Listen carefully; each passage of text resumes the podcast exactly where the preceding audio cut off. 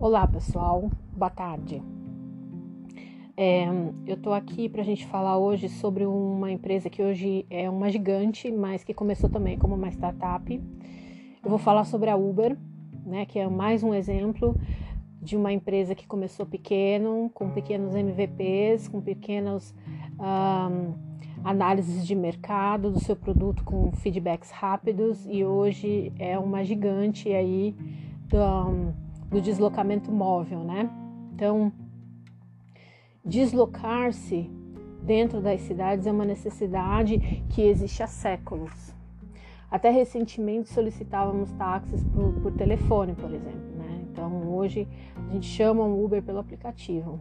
Então a necessidade do consumidor não mudou, a tecnologia que evoluiu, né? E isso é muito interessante, porque às vezes as pessoas pensam que inovação é você criar algo novo, né? E aqui, por exemplo, a gente tem uma inovação no deslocamento das pessoas, que era feito de táxi e hoje está sendo feito por, por aplicativo, né?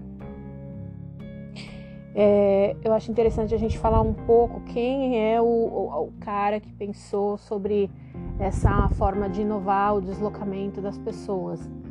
Então, como estudante de computação na, na UCLA, né, então Universidade da Califórnia em Los Angeles, a pessoa que teve essa ideia se chamava Travis Kalanick. Né, ele se juntou a outros dois amigos para criar a Scour. Então, era um serviço de compartilhamento de arquivos antecessor ao Napster. Então é bem interessante a gente saber como que Travis começou a sua carreira aí de produtos disruptivos. Então começou dessa forma, né? Ele e uns amigos criaram o Scour, que é um serviço de compartilhamento de arquivos que era algo que antecedeu a Napster. Em 98 ele viu o potencial do negócio, abandonou a faculdade para se dedicar integralmente ao projeto e a partir daí a empresa decolou, né? No entanto, no mesmo tempo que conquistou milhões de usuários, ele também chamou a atenção da poderosa indústria do entretenimento que abriu um processo contra ele no valor de 250 milhões de dólares na época, né?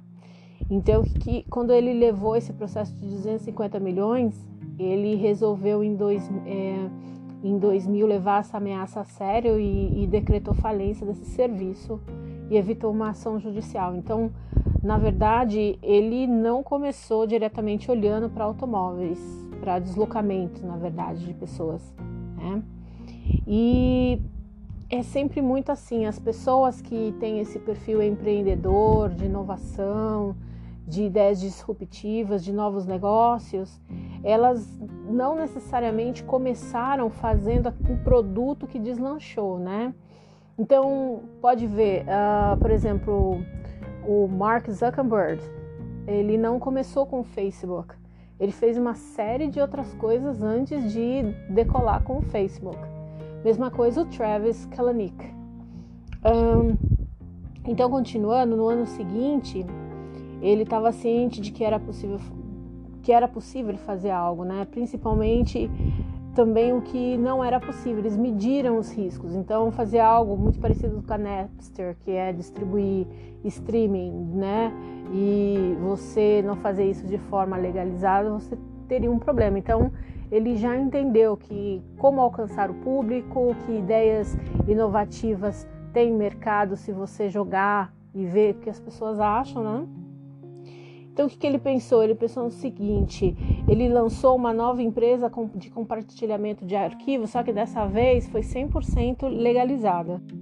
Então, junto com os antigos funcionários e colegas lá da Scour, né, uh, o novo negócio começou a ser chamado de Red Swoosh, cresceu e foi vendido por 19 milhões de dólares em 2007. E aí agora a gente vai entrar numa parte muito interessante que é como que surgiu a ideia do Uber. Então assim, por exemplo, um, o Kalanick, depois de ter pego essa bolada, em 2008 ele foi na a LeWeb, que é a maior conferência europeia de tecnologia, e ele conversou com uma pessoa chamada Gerd Kemp, que é um canadense que pensava em criar um serviço de carros de luxo mais acessível. Um, E eles, eles tinham algo comum, um ponto de convergência, que era assim, eles a motivação deles era a dificuldade de chamar um táxi na cidade de São Francisco, né? Então, esse é o problema. Então, é, é muito interessante a gente pensar assim, o meu produto, ele tem que resolver o problema do meu cliente. Não adianta eu criar um produto incrível, na minha visão, caro, muitas vezes leva muito tempo para fazer, envolve um monte de gente, mas que lá no final não resolve o problema do meu cliente. Então, quando o Garrett Camp se juntou com o Travis Kalanick e eles conversaram, entenderam que existia um problema na hora de chamar táxi, eles começaram a evoluir a ideia, porque o problema é esse. Então, como que a gente melhora essa ideia, né? E o que que eles fizeram, né? E esse foi o problema que motivou eles. Então, eles evoluíram a ideia inicial, desistiram das limousines, que era o serviço de carros de luxo, criaram um serviço alternativo aos taxistas que usavam o celular para solicitar as corridas e dessa forma em 2009 surgiu né, a Uber Cab. O passo seguinte foi criar um protótipo e testá-lo onde? Em Nova York, com três carros. O Kalanick, o Camp e um amigo deles rodaram pelas ruas da cidade durante alguns dias. Ali eles aprenderam tudo sobre o modelo de negócios. Então presta atenção muito nessas coisas, pessoal. É sempre assim, a gente tem um problema, o meu produto precisa resolver um problema. Eu crio um MVP. No caso do MVP deles para o Uber foi o quê? Eles criaram um protótipo que chamava Uber Cab. Eles jogaram esse protótipo, disponibilizaram para download de graça e eles foram testar no, no sistema nervoso mais forte do planeta, que é os táxis de Nova York, né? Então eles foram testar eles mesmos. Então quando você começa alguma coisa, você nunca começa lá em cima, no topo da montanha, você começa aqui embaixo. Então foi, foram os dois sócios e um amigo, né? O Kellenick Camp e um amigo deles foram rodar pelas ruas de Nova York por alguns dias para entender então ali eles aprenderam tudo sobre o modelo de negócios. Então você tem o, o modelo de negócios de uma empresa, de uma organização exponencial, não é um business case, um, um business plan todo cheio de PPTs e figurinhas que surgem assim do lado direito, do lado esquerdo, não. O business case de uma empresa, de uma organização exponencial, e de empresas que a gente vai ver daqui para frente aplicando agilidade se chama protótipos, se chamam teste de hipóteses, se chama MVP, tá? E foi isso que eles fizeram. O modelo de negócios dele foram testado, foi testado na prática. Identificaram o que funcionou bem, o que precisava melhorar e o que podia ser eliminado. Tá? Então é para isso que serve o teste de hipótese que, que acontece quando você testa hipótese? Você tem feedback rápido. Então, se você está testando uma hipótese, você tem um tempo para testar, depois de um tempo para testar, você ouve. E eles identificaram o que estava funcionando, o que precisava melhorar, o que podia ser eliminado. Tá? Então, é assim que se constrói um produto. Tá? Então, é, você tem um problema, eu tenho uma ideia de solução do problema, eu vou testar a hipótese desse problema, eu vou fazer um MVP desse problema e eu vou rodar e testar o mercado para ver se eu tenho aderência disso. Porque se eu não tiver aderência do meu, uh, do meu produto, pouco interessa se eu gosto ou não, ele não serve. As pessoas não estão aderindo não interessa para as pessoas. Então eu cancelo, tá? Por isso que eu tenho que sempre ver o que funciona, o que não funciona, o que precisa ser melhorado, o que precisa ser eliminado e até mesmo não seguir com a ideia. Para isso servem os MVPs. Para isso servem os testes de hipóteses. Quais são as ferramentas que hoje a gente tem no mercado que suportam na agilidade esse tipo de coisa?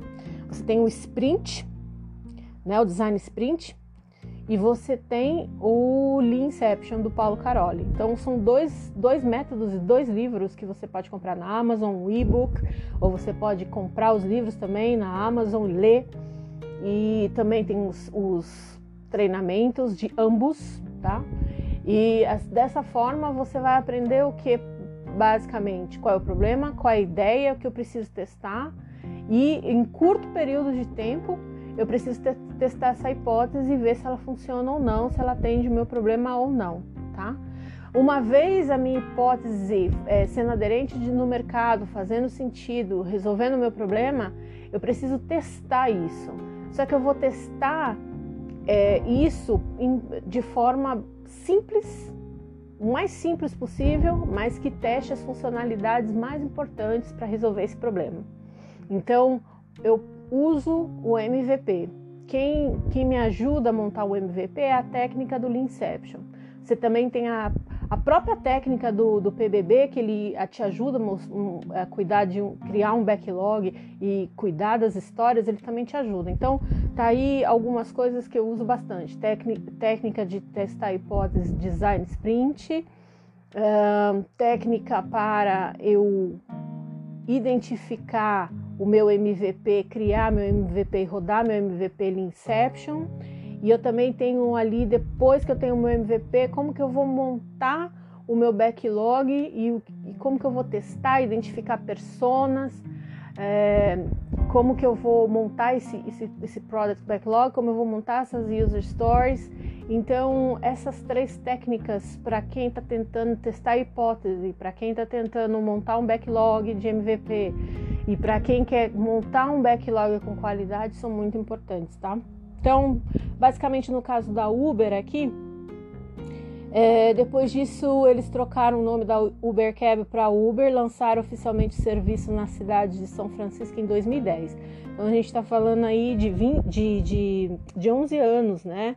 Então é um curto período de tempo uma empresa é, ir assim do linear ao exponencial. E isso é uma característica muito grande de uma organização exponencial, né? Ela vai 10 vezes mais que uma empresa que cresce de forma comum, né? Então, de lá para cá, o crescimento foi avassalador. De São Francisco para Nova York, de Nova York para a Europa, da Europa para o mundo.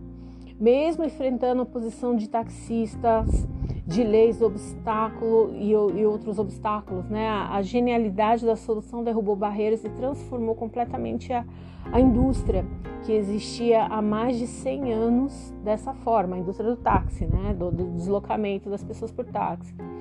E no final de 2015, com apenas 5 anos de existência, a empresa foi avaliada em 62,5 bilhões de dólares. Então imagina agora quanto não vale, né? Um, maior, por exemplo, que o valor da GM na época, em 2015 também, né? Que com seus 107 anos de vida valia 55 bilhões de dólares. E aí a gente fica pensando assim, né? Uma empresa que chegou nesse ponto, qual seria o próximo passo? A empresa acabou de lançar um avançado centro de tecnologia para produzir carros não tripulados. Segundo Kalanick, o problema da tarifa atual é que você ainda paga para a pessoa que está no carro e não pelo carro, ou seja, a evolução continua. E isso é muito modelo, pessoal, do que assim, do que eu tenho publicado sobre negócios. Às vezes eu posto, faço alguns posts sobre negócios e eu acho que as pessoas ficam assim meio confusas, né? Putz, mas a pessoa não é agile coach, o que, que ela tá, o que, que ela tá postando de algo sobre negócios, o que, que eu tenho que saber sobre organiza organizações, modelos de negócios.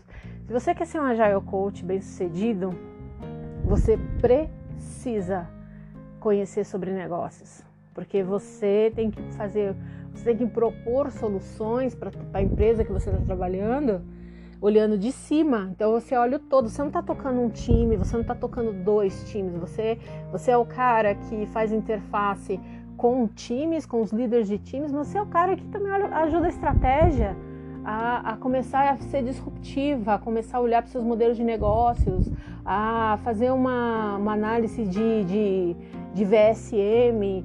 É, é, uma pessoa que tem que identificar processos falidos, processos é, obsoletos. Você é a pessoa que tem que ter o lado coach para conversar com as pessoas e identificar personalidades. Você tem que entender de estratégia, você tem que entender de pessoas, você tem que entender das técnicas ágeis. É, você, obviamente todo mundo começa do zero quando vai ser um agile coach, mas você não vai permanecer no zero, porque senão você não vai ser competitivo. E tem verdades que as pessoas não contam para você, né? Então essa é uma delas. Tá cheio de vaga para Agile Coach, mas também tá cheio de Agile Coach que não entende nem de técnicas ágeis, quanto mais de estratégia. Então é muito importante que as pessoas abram a sua mente para que você seja um, um, agente de transformação, exige muito mais do que você ficar com a cabecinha olhando só para metodologia ágil. Você tem que saber. Se você não souber metodologias ágeis, você não serve. Se você chegar para um cara da estratégia, um CEO, um VP, e começar com conversinha de jargão, de, de técnicas ágeis, o cara vai te mandar as favas. Porque ele quer ouvir algo que não é técnico e ele quer saber quais são os seus próximos planos. Você vai analisar o, o, o, o, o modelo de negócio? O que, que você precisa? Com quem que você precisa falar? Quais são as pessoas que você precisa falar? Você precisa montar um time na estratégia para começar a mudar? Então, é, é, muita ingenuidade dos agile, das pessoas que querem ser agile coach achar que é só a metodologia ágil que precisa. Você tem uma gama, uma infinidade de coisas que você precisa saber para concorrer no mercado, para que você não seja um agile coach é, medíocre, né?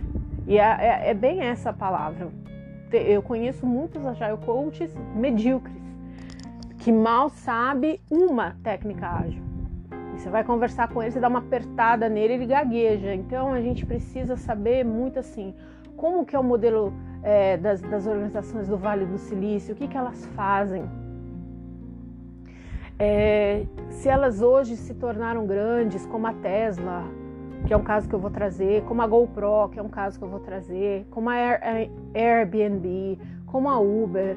Um, putz, tem tantas outras, meu, que que a gente pode falar delas, essas são muito as mais famosas. Mas veja bem o seguinte: é, essas pessoas usaram agilidade, métodos ágeis, usaram técnicas para, para te, testar suas hipóteses. Mas veja, é, elas não fizeram só isso. Elas usaram modelos de negócio também para chegar onde elas precisavam certo? Então elas olharam para a estratégia, elas olharam para o mercado, elas usaram, é, trouxeram pessoas para trabalhar com elas, parceiras, pessoas que eram interessadas, pessoas que, que queriam realmente fazer parte daquela empresa e vestir a camisa e abraçar a ideia. Então, tem uma série de coisas que precisam ser feitas. Por exemplo, pessoas para vir trabalhar com você numa startup, se elas não abraçam a tua ideia, ela não serve. Ela pode ser um excelente programador, uma pessoa da agilidade incrível, mas se ela não compra a tua ideia, ela não serve para estar na tua empresa. Entendeu? Que cedo ou tarde ela não vai ajudar você a chegar onde precisa. Então, são coisas muito importantes que a gente precisa levar em conta. Então, assim, eu recomendo muito quem quer ser um Agile Coach, leva um tempo para você se formar como um Agile Coach, só que você precisa começar. Ninguém fala assim, ah, olha, eu vou ser Agile Coach sem uma orientação. Você precisa procurar estudar. Um Agile Coach, ele não para de estudar enquanto ele é Agile Coach. Se você quer ser um Agile Coach, você acha que você vai fazer uma certificação, duas, três e acabou, você está perdido. Um Agile Coach, ele tem que estudar tudo, desde a estratégia até coaching de pessoas, até formação de team building, até as técnicas ágeis. Se você não fizer esse, esse ciclo de aprendizagem, você vai ser um profissional medíocre. E nós estamos vivendo uma era de empresas que não toleram profissionais medíocres. Eles são rechaçados, eles são rejeitados e infelizmente essas pessoas vão ser profissionais frustrados. Então, se você quer ser um Agile Coach, você já é e quer melhorar, não pare de estudar. Você vai ter que pesquisar, estudar e se melhorar pro resto da vida. É isso, até o próximo episódio.